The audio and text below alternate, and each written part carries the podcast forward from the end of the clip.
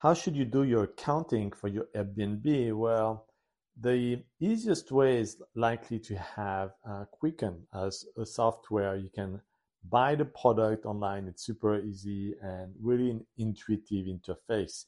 Now, if you have only a few Airbnb and you are savvy on Excel, you can certainly just use Excel to do your accounting as long as you categorize them correctly.